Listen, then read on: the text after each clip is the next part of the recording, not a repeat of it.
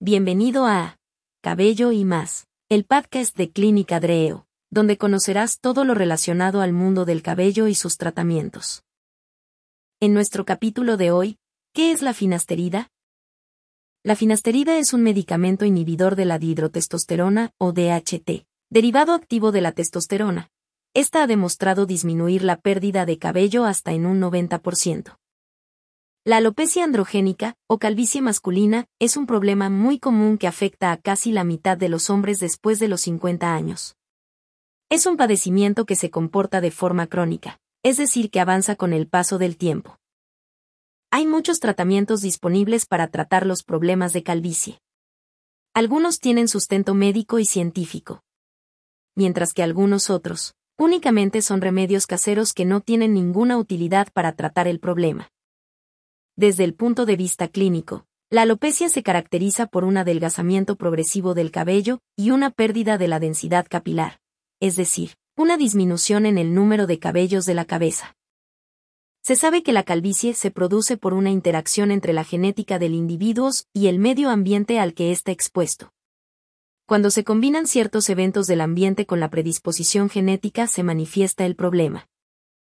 Desde hace tiempo, se ha visto que existe una correlación entre la sensibilidad que tienen los folículos hacia las hormonas masculinas, como la testosterona y la calvicie. Por ejemplo, los hombres castrados a edades tempranas no desarrollan problemas de calvicie. Otro hallazgo importante es que los hombres con problemas de calvicie tienen mayor cantidad de dihidrotestosterona, DHT, la forma más activa de la testosterona, en las zonas con calvicie que las personas normales. La enzima 5-alfa reductasa es una proteína que se encarga de convertir la testosterona en su forma más activa, la DHT. Debido a la correlación que existe entre la cantidad de DHT y la calvicie, se pensó que medicamentos que reduzcan la concentración de testosterona en el cuerpo podrían ser útiles para el tratamiento de la calvicie masculina. La finasterida y sus derivados son, es el principal ejemplo de esta clase de medicamentos. Tema relacionado, trasplante de pelo sin finasterida. ¿Qué es la finasterida? Es un inhibidor de la enzima 5-alfa reductasa.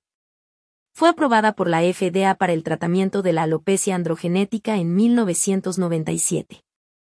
Junto con el minaxedil, la finasterida fue el segundo tratamiento aprobado por la FDA de los EU para el tratamiento de la alopecia androgenética. ¿Cómo funciona la finasterida? Este medicamento bloquea la enzima 5-alfa reductasa, lo que disminuye la síntesis de la forma activa de la testosterona, la DHT, en el cuero cabelludo. Por tanto, se previene la miniaturización de los folículos inducida por la testosterona y se retarda la progresión del problema de alopecia.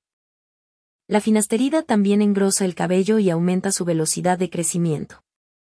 Es por ello que algunos pacientes perciben mayor densidad capilar.